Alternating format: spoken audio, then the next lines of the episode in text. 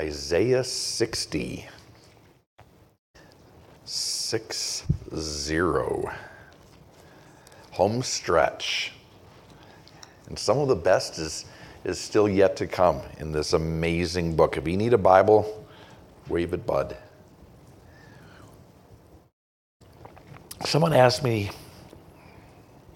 Sunday, I guess it was, um, or, or, or more pointed out to me, we haven't had a Wednesday night of prayer and worship, I, I don't think yet this year in 2023, which is almost a third over, and don't get me started about that.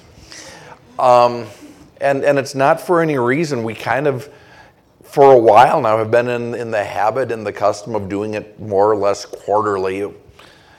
Wasn't a conscious decision to not do it in first quarter. I, I, I think more than anything, it's just been, we've been really enjoying Isaiah. Um, maybe we will do one soon. Maybe we will have a night of prayer and worship on a night that isn't Wednesday. I don't know. I haven't, I haven't prayed about it. I haven't prayed about prayer. Speaking of scheduling, though, um, Grace Basil's celebration of life, 10 o'clock tomorrow morning, Smith Mortuary in Hayesville if you can't make it, her obituary and, and all of the things are, are up on the Smith Mortuary website. You can leave a, a, remembrance, a note for the family, and they will preserve that. I think they actually preserve it online and they also print it out in a, in a book, so just know that that's an option. But 10 o'clock tomorrow, I'm going to be officiating. Becky is going to be leading worship, and there will be a time for anybody who feels led to share uh, a memory or a verse or a, a, a prayer, there will be a, a time of sharing, and everyone is very, very welcome to attend. Isaiah 60. I promise, by the way, just, just one more piece of housekeeping before we dive in. Um, last week, I, I, I, said that we would devote some time to reviewing the, the chronology, the choreography, I guess you could call it, of Christ's return. What happens where and in what order? Immediately before the return of Christ and, and as he returns, and immediately afterwards.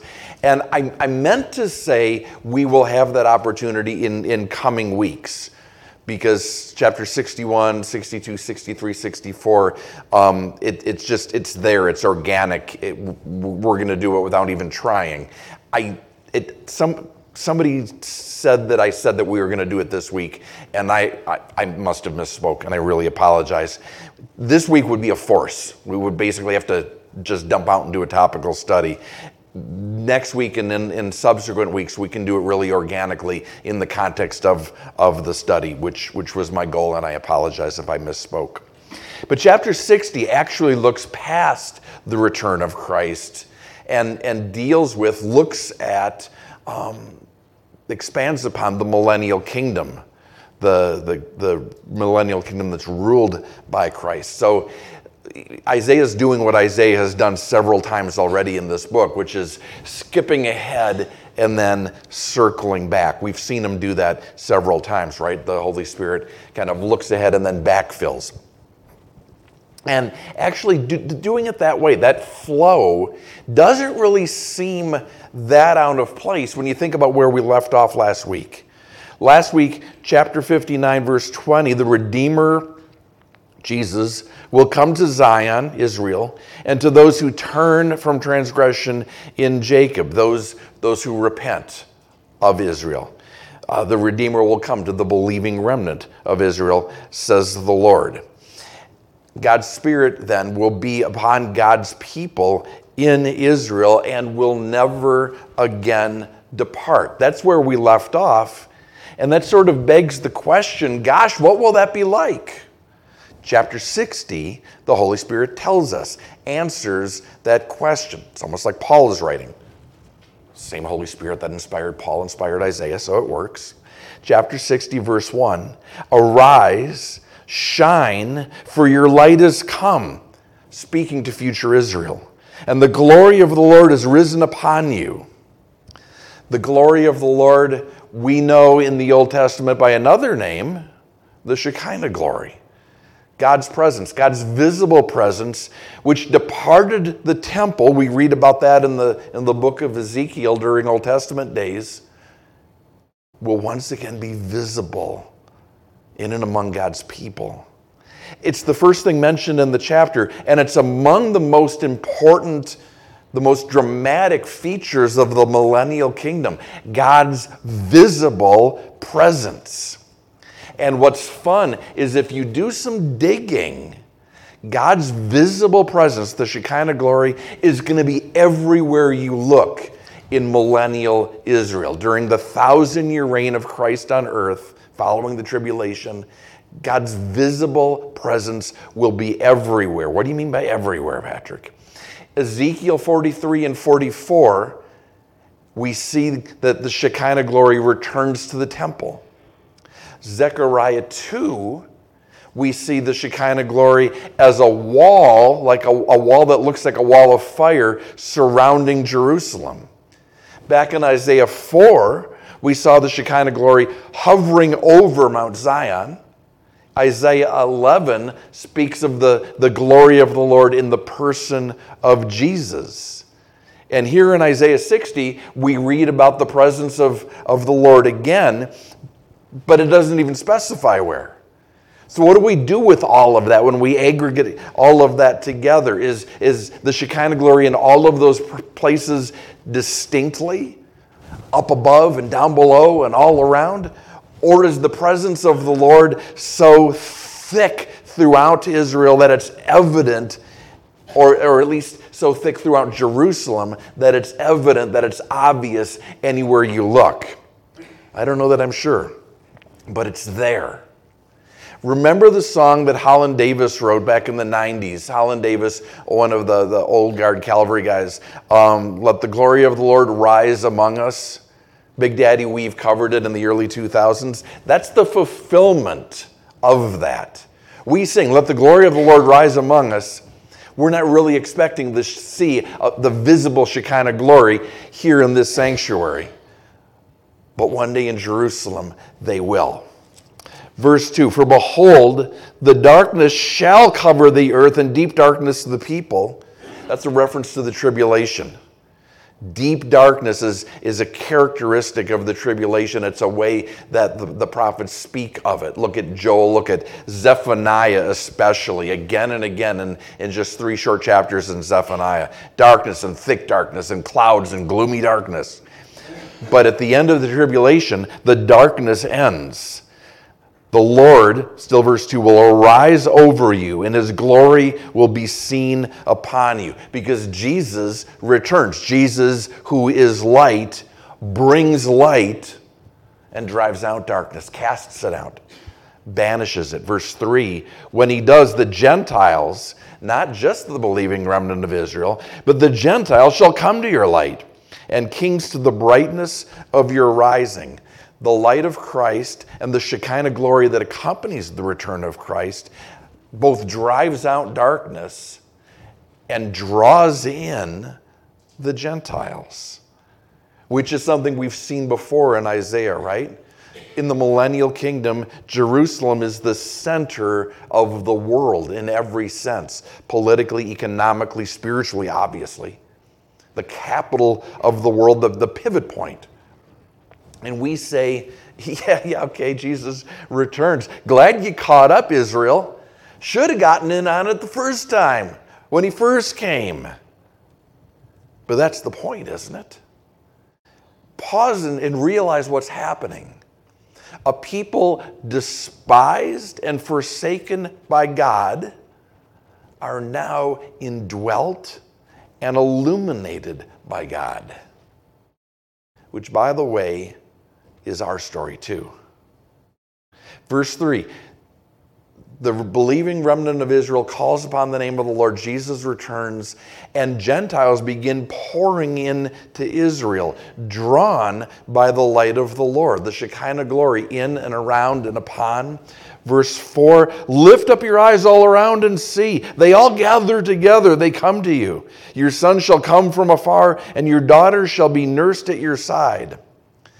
Now, the, the question with verse 4 is that describing two different things or is that one big thing? Because we can read it both ways. They all gather could mean the Gentiles are gathering, which would be a continuation of verse 3. But the second half of the verse is clearly the Jews, the sons and daughters, wanting to return, wanting to, to repatriate Israel. Today, there are more Jews living in New Jersey, this is true, more Jews in Brooklyn than there are in Israel. So, from all over the world, the Jewish people will want to return. The question is does, does verse 4 say, hey, the Gentiles return, and oh, by the way, the Jews return too? Or Another way to read it is the Gentiles are helping the Jewish people return. And I think that that might be likely because if we keep going in verse 5, then you shall see and become radiant, and your heart shall swell with joy because the abundance of the sea shall be turned to you, the wealth of the Gentiles shall come to you. Now we know that sea not always, but often in Scripture, speaks of the nations. Jesus used the word sea that way. But we don't even have to guess because another line, you know, just skip a line and it talks about the wealth of the nations. So verse 5 is all about money, wealth flowing in to Israel and the Jewish people flowing in to Israel. It's not a stretch to think that those things are associated. That the Gentile world is helping fund the repatriation of Israel by God's people. Verse 6 The multitude of camels should cover your land. The dromedaries of Midian and Ephah, all those from Sheba shall come. They shall bring gold and incense, and they shall proclaim the praises of the Lord. Midian, Ephah, Sheba, descendants of Abraham, not through Sarah, but through his next wife, Keturah. What's the significance? I'm not sure here, other than describing a, a diversity of people groups that are, that are going to accompany the return of the Jews. So it's not just going to be uh, the, the Jews, it's not just going to be the Gentiles from faraway places, it's going to be people from the Middle East who have been for centuries the enemies of Israel are going to be drawn to Jerusalem. I think what's even more interesting, though, in verse 6 and what's even clearer, they shall bring gold and incense. What, is, what does that remind us of? Reminds us of, of, of the, the, the, the Magi bringing gifts to not baby Jesus, but toddler Jesus, two year old Jesus. They brought gold, frankincense. What else did they bring? Why don't they bring myrrh here? It's a burial spice. Myrrh spoke of Jesus in his first coming. Jesus, prophet, priest, and king. Gold speaks of him as king. Incense speaks of his role as priest. His role of prophet is fulfilled. No need to bring the myrrh. No need to speak of his burial. He's risen. He's not here. Verse 7 all the flocks of Kedar shall be gathered together to you. The rams of Nebaioth shall minister to you. They shall ascend with acceptance on my altar, and I'll glorify the house of my glory. Kedar, Nebaioth us are sons of Ishmael. So again, the diversity here. Arabs are returning. Probably Arab Muslims are curious what's happening in Jerusalem. It gets even more interesting because the Nabateans, as, as the descendants of Nebaioth are known today, inhabit an area that historically was called Bozrah, today is called Petra. And we're going to talk more about what happens in Petra in Isaiah 63. Verse 8 Who are these who fly like a cloud and like doves to their roosts? Okay, that's just weird. And almost every commentator I looked at in the last few weeks has said, yeah, verse 8's weird because modern day commentators look at that, and especially prophecy buffs, and say, is that airplanes? Prophecy buffs like to look at prophetic scripture, especially in Revelation. Ooh, are those helicopters? Are those flamethrowers? Are those armored personnel carriers? And, and there are some verses that could very well point at those kinds of things that an ancient mind like John writing Revelation, Isaiah writing, writing this book couldn't process. So, so he's asking, what is this flying in the air? Is, is this an airlift bringing people back to Israel, back to Jerusalem? It could be. Here's another possibility.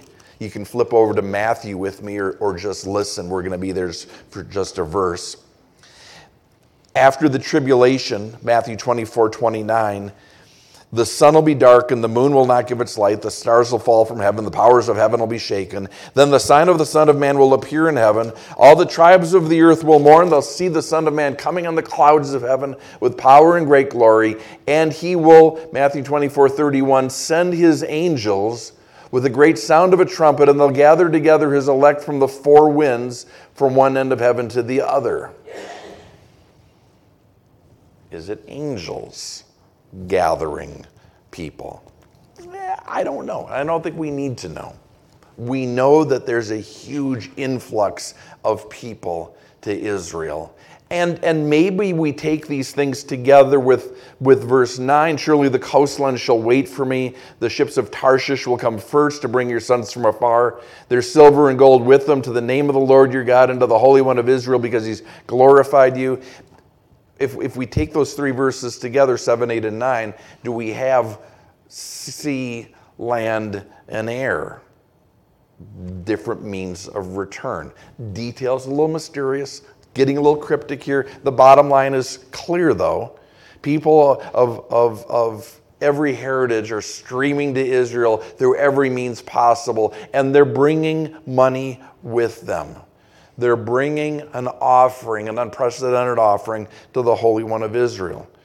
What will all of the funds be used for? Verse 10 The sons of foreigners shall build up your walls, and their king shall minister to you. For in my wrath I struck you, but in my mercy I've had uh, in my favor I've had mercy on you. They're doing a big repair project because Jerusalem is decimated at the end of the tribulation. Could God do that work miraculously? Of course He could. But apparently, then, just like now, God allows people the privilege of being used to accomplish His plans and purposes. That's, that's the norm in our day, right? God accomplishes His supernatural purposes usually not always and exclusively, but most commonly, he accomplishes his supernatural designs and purposes through natural means and methods. Because when we participate, we worship. Connect back to Romans 12. Verse 11 Therefore, your gates shall be open continually, they shall not be shut day or night, that men may bring you the wealth of the Gentiles and their kings in procession. Now, that's the initial response. And, and we can imagine as the army of Antichrist falls, as Jesus returns, as he establishes his kingdom, that's going to be the natural response. Think about the outpouring of wealth and resources in the wake of a natural disaster. How much, how much funds get, go, go flooding to, to a, an area hit by a hurricane or, or an earthquake or a terrorist incident, how much more so will, will the resources of the world go flooding to Jerusalem f- following the fall of Antichrist's empire? But not just as a, as a one time surge. One of the things um, you know, those of you who have participated in disaster relief, you're sensitive to the fact that there's an initial outpouring and then there's, there's a wane. Something replaces it in the news cycle. Another cause comes to the forefront. We have short memories. Um, and, and, and so many people who, who are called to disaster relief actually sit back and, and let other people, let that initial surge happen, knowing that the real need tends to happen three months, six months after that, that initial surge. Well, whether by design or whether by the you know, divine decree, the same thing happens in the millennial kingdom. Flip over to Zechariah 14.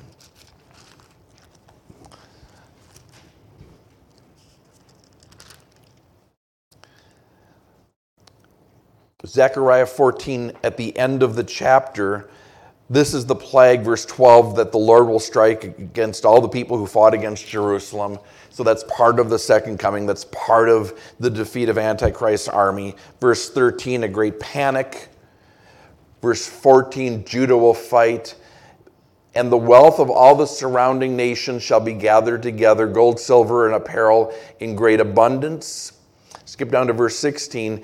And it shall come to pass that everyone who is left of all the nations which came against Jerusalem shall go up from year to year to worship the King, the Lord of hosts, and to keep the Feast of Tabernacles. So it's going to be an annual thing, at least, not just an initial outpouring.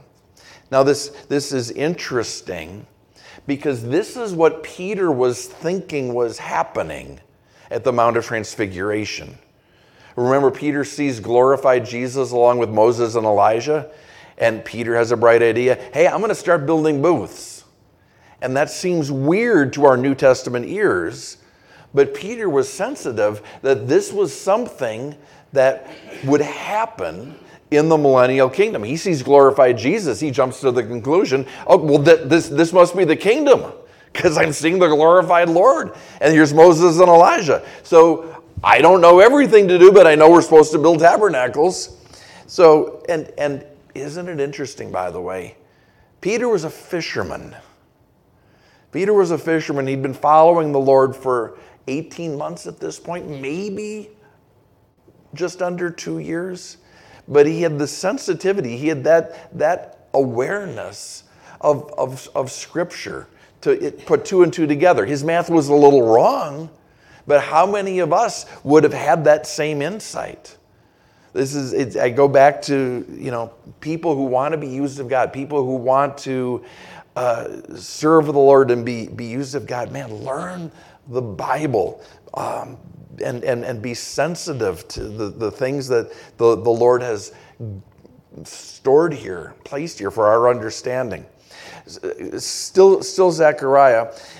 It shall be that whichever of the families of the earth do not come up to Jerusalem to worship the king, the Lord of hosts on them, there will be no rain. Verse 18 If the family of Egypt will not come and enter in, they shall have no rain. They shall receive the plague with which the Lord strikes the nations who do not keep the Feast of Tabernacles. Why is he singling out Egypt? Because the Feast of Tabernacles was originally intended to commemorate the Exodus of God's people from Egypt. But with that in mind, flip back to Isaiah 60 Verse 12 is where we left off. For the nation and kingdom which will not serve you shall perish, and those nations shall be utterly ruined. So, some parallelism there. Isaiah saying with more words and with greater detail what Zechariah says just by way of summary. But that kind of blows our mind, doesn't it? Who's not going to serve the Lord when He's there? When Jesus is bodily, physically in Jerusalem, when the Shekinah glory is surrounding Jerusalem and hovering over Jerusalem? Who's not going to serve the Lord? Who's going to deny Jesus' worship? Answer Israel denied Jesus' worship the last time he was bodily present, physically present. And the Pharisees said, Well, give us another miracle and then maybe we'll believe. And Jesus said, No, you won't. Because signs and wonders only go so far for people who have, who have hardened their hearts against the truth. So Jesus says, You only get one more miracle. That's going to be the resurrection, and most of you aren't going to believe that either. Jesus knew it wouldn't make a difference. Why? We have a sin nature. Wait, but I thought it was just believers in the millennial kingdom. At the beginning, it is. The millennial kingdom, at its inception, at its onset, is populated entirely by believers. But those believers have kids, and those kids have a sin nature, and those kids have free will to choose or reject Jesus, just as we do. So, in the millennial kingdom, as, as hard as it is to comprehend, there will be resistance, there will be rebellion, there will be factions that oppose God just like there are in the world today.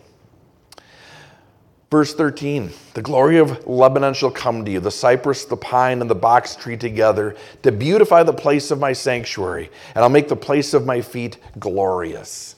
The place of my feet, the temple. This is a picture of, of reconstruction, remodeling, rededication, further beautification of the temple because we know it's desecrated in the middle of the tribulation, right? And again, Gentiles are helping. The sons of those who afflicted you, that's Gentiles, shall come bowing to you.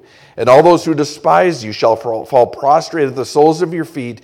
They shall call you the city of the Lord, Zion of the Holy One of Israel.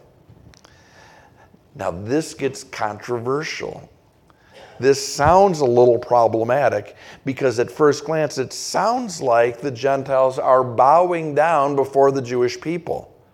It almost sounds like the Gentiles are worshiping the Jewish people. Problem people aren't supposed to receive worship, are they?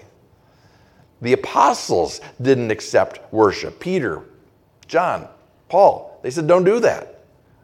Angels don't, don't allow themselves to be worshiped, don't accept worship. So, how would it make sense for the Jewish people in the millennial kingdom to accept worship? You can find Zionist commentators who say, why wouldn't they? This is reparation for centuries of oppression. It doesn't work. I can, I can see how they get there, except no, it's not biblical. Read it again. Look at verse 14 once more. The sons of those who afflicted you shall come bowing to you. Who's you? Keep going. They shall call you the city of the Lord, Zion of the Holy One of Israel. Who are they bowing down before? Jerusalem. Okay, that seems weird too. They're worshiping a city? Except, what did we say back in verse 1 was, was characterizing the city? The Shekinah glory around it, above it, throughout it. That's who they're worshiping. The first verse unlocks it. And with that understanding, the rest of the chapter makes a lot more sense.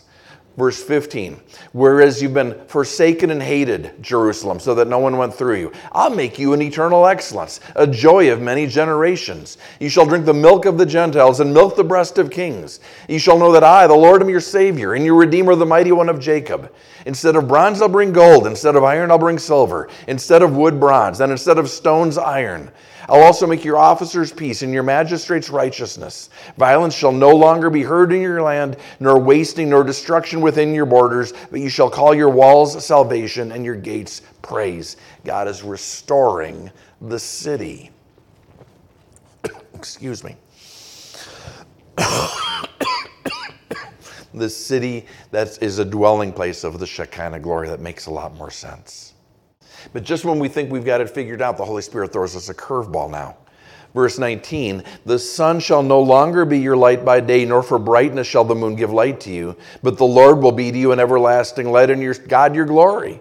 Your sun shall no longer go down, nor your moon withdraw itself, for the Lord will be your everlasting light, and the days of your mourning shall be ended. Now, what does that sound like? Sounds like the New Jerusalem, doesn't it? Revelation 21. Time's getting away from us, so I'm going to go quickly here. John sees a new heaven and a new earth, Revelation 21 1. For the first heaven and the first earth had passed away, there was no more sea. Skip down to verse 23. The city had no need of the sun or the moon to shine in, for the glory of the Lord illuminated it. The Lamb is its light. And the nations of those who are saved shall walk in its light, and the king of the earth bring their glory and honor into it. Their gates shall not be shut at all by day. And it's based on that parallelism that lots and lots of commentators think the whole chapter we've been reading in Isaiah 60 is about the new Jerusalem. A lot of them have to interpret it that way because if you decide that God is done with Israel and that there's no repentance for the Jewish people, you kind of have to skip right to the New Jerusalem and the new heavens and the new earth. The problem is the interpretation doesn't hold up. And I'll show you why.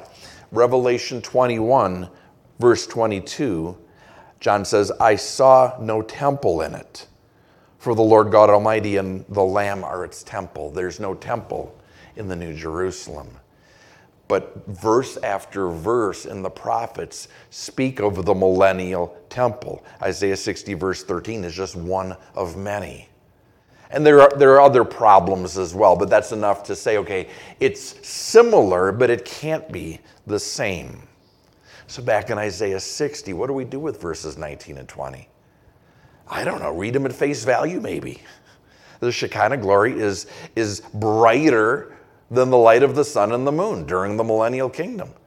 You can read it poetically. You can say, well, the children of Israel didn't navigate by the sun during the Exodus. It was cloud by day, pillar of fire by night, and the Lord will be their guide. You can, you can try to read it poetically, or you, or you can say, God will, this is, just, this is just a poetic way of saying that God has brought an end to Israel's darkness forever. I, I don't know. When the plain sense makes sense, seek other, no other sense. I think the chapter begins with the glory of the Lord shining. Why not read it that way? Let's wrap things up. Also, your people shall all be righteous. They shall inherit the land forever, the branch of my planting, the work of my hands, that I might be glorified. A little one shall become a thousand, and a small one a strong nation. I, the Lord, will hasten it in its time. We're familiar with the, with the millennial kingdom being, being a time of peace, being a time of prosperity. The curse largely undone, bountiful harvest, fruitfulness. And that fruitfulness and fertility apparently extends to the population of Israel. Is this just an influx of people? It doesn't read that way, does it? It, it, sounds like it sounds like people are having lots of kids and there's a population explosion. There's a baby boom going on. And that and, and, and, and god is pleased with that because god who is in the midst is all the more glorified.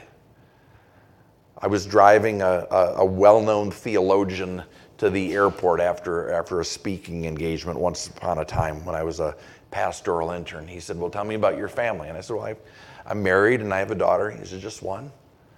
And I said, Yeah, just, just one. He said, Well, that doesn't glorify the Lord. You know, the, you know, and, and, and he, I didn't, I didn't understand his reference at the time, but he was obliquely referencing this passage and saying, you know, we have to have many children. Christians have to have many children because that way the Lord gets that much more glory. Okay. I don't know that that's necessarily the application of the passage. I, I, I, read the passage, and of course, there's many applications, right? One, one interpretation, many applications.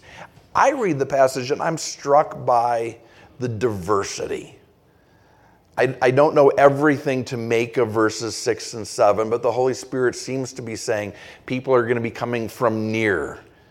Israel's most, most hated neighbors are going to be drawn to Jerusalem. People are going to be coming from far away. Tarshish, Tarshish has, has seems to have different meanings in different places of Scripture. Some places it really seems like it refers to Spain. Other times you really want it to refer to England. By extension, could it refer to England's colonies? Could it refer to us? Maybe. But in any case, we see, we see the Middle East, we see Africa, we see Europe all drawn to, to Jerusalem. And, and I just sit back and I, and I think about how provincial we get sometimes, how, how US centric, America centric we are, even in our, in our prayers. I'll catch myself sometime, God, bring revival to our land. I mean, and, and, and that's an okay prayer. We get to pray for ourselves. Jesus, Jesus taught us to pray, give us this day our daily bread. We can pray for ourselves. That's not sacrilegious, that's not sinful. But I don't think that that's all that we, well, it's not all we get to pray for, and I don't think it's all that we should pray for. The privilege of intercessory prayer is, is one that, that most of us barely, barely begin to scratch the surface of. We get to pray for people, not us. That's love. We get to pray for others. We get to pray for the peace of Jerusalem. In fact, Scripture says we're supposed to. And in praying for the peace of Jerusalem, we're praying for future Jerusalem. We're praying for this Jerusalem, millennial Jerusalem, because it's the first time in the history of forever that Jerusalem will know peace. When we pray for the peace of Jerusalem, we're praying that the Prince of Peace returns to Jerusalem. And how diverse is it? How, how incredibly rich is, is the kingdom of God. So if we take my favorite principle, my Wednesday night hermeneutic, if we look at the things that will be true in the kingdom physically and we ask, how can we make them true? How does God want them to be true in our lives today spiritually when the kingdom of God is in us? We got to remember it's a big church. Even today, it's a big kingdom, it's a diverse kingdom. We were talking um, today in the office jesus revolution the, the film about the, the early days of calvary chapel is now available for streaming. And you know, a b- bunch of us went to, to watch it in the theaters. Should we stream it here in the church? And, and, and i mean it's exciting to, to, to look back at the revival that god brought and, and the way that calvary was in the middle of it but not all churches today, not all churches in church history, not all churches between now and the rapture are going to have doves hanging on the wall. We don't have a monopoly on, on worship. We don't have a monopoly on, on exegesis. We don't have a monopoly on love. I've told the story before. A friend of mine is planning a church in Brooklyn and was, was attending a, a, a consortium of church planners put on by, by Redeemer Presbyterian, pastored by, by uh, Tim Keller. Some of you have read some of his books, Prodigal God and, and so forth. He went there with a certain amount of trepidation because he's a Calvary guy, and Tim Keller's a Presbyterian. And he, he walked in and the very first session of the very first you know thing somebody stood up and said okay i want i want to i want to talk about the elephant under the table. Some of you are concerned that we're going to try to turn you into good presbyterians. We're going to try to make you five point calvinists and cessationists and preterists and, and everything. He said no. He, he said i'm not even presbyterian and i'm i'm i'm the speaker today. I think he was foursquare and someone else was Lutheran, and someone else was this, and someone else was that.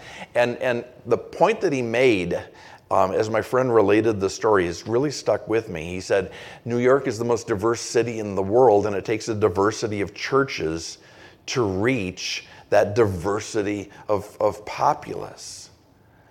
And, and we need to, I, I'm not preaching ecumenicalism. I, I'm not saying water down the truth for, for the sake of unity. But we have to realize God's got plans way beyond our four walls, and He has things in motion way beyond Calvary Chapel. And I think the worst thing we could do is try to homogenize the body of Christ. Do it our way. Be like us. We're the right way. We're the best church. Even within Calvary, you know, we're, we're at the 50, 55 year mark since Calvary began, and that's when most church movements become machines, become monuments, become mausoleums because they try to they try to codify they try to reduce to policies and procedures what was a divine sovereign move of god the holy spirit. Well chuck said this and calvary always did this and rooms that I was in, Chuck said, seek God, wait on God, hear from God, and then obey God. Whether it's what anybody else is doing or not. And, and we, might, we might end up looking different than other Calvaries, than other, than other churches. That's okay. People, people go to Jerusalem by land and sea and air. They come from near, they come from far, Jews and Gentiles. But they're all there for one thing they're there for Jesus. They're there for the real Jesus they're there for the Jesus of His Word. They're there to worship the resurrected Christ. Are we being faithful to come before Him in the way that He's called us while realizing that other people might have a different role to play in His kingdom? I don't, I don't know about you, but just hearing what God wants for me is a full time job without, without looking around and getting concerned about whether other people are doing it right. It's a big kingdom. Let's, let's, let's be obedient to what He's called us to do, is, is what I take away. Lord, thank you that I can be me and I can take that away, and 50 people listening in the room and online can each have their own takeaway because you're God who speaks to hearts. You're God who loves each of us individually, personally, uniquely. And, and man, we get to respect that. We get to, to see that we're have different gifting, different calling, different ministries, and yet unified in your love, unified in your name, unified in your blood, unified with our, our love for your word our devotion to the lost, our commitment to worship. Lord, would you lead and guide? Would you show us the things that you have for us to do, the good works prepared that you prepared beforehand that we should walk in them, while other people are walking in their things and giving you praise and glory because you are so, so worthy.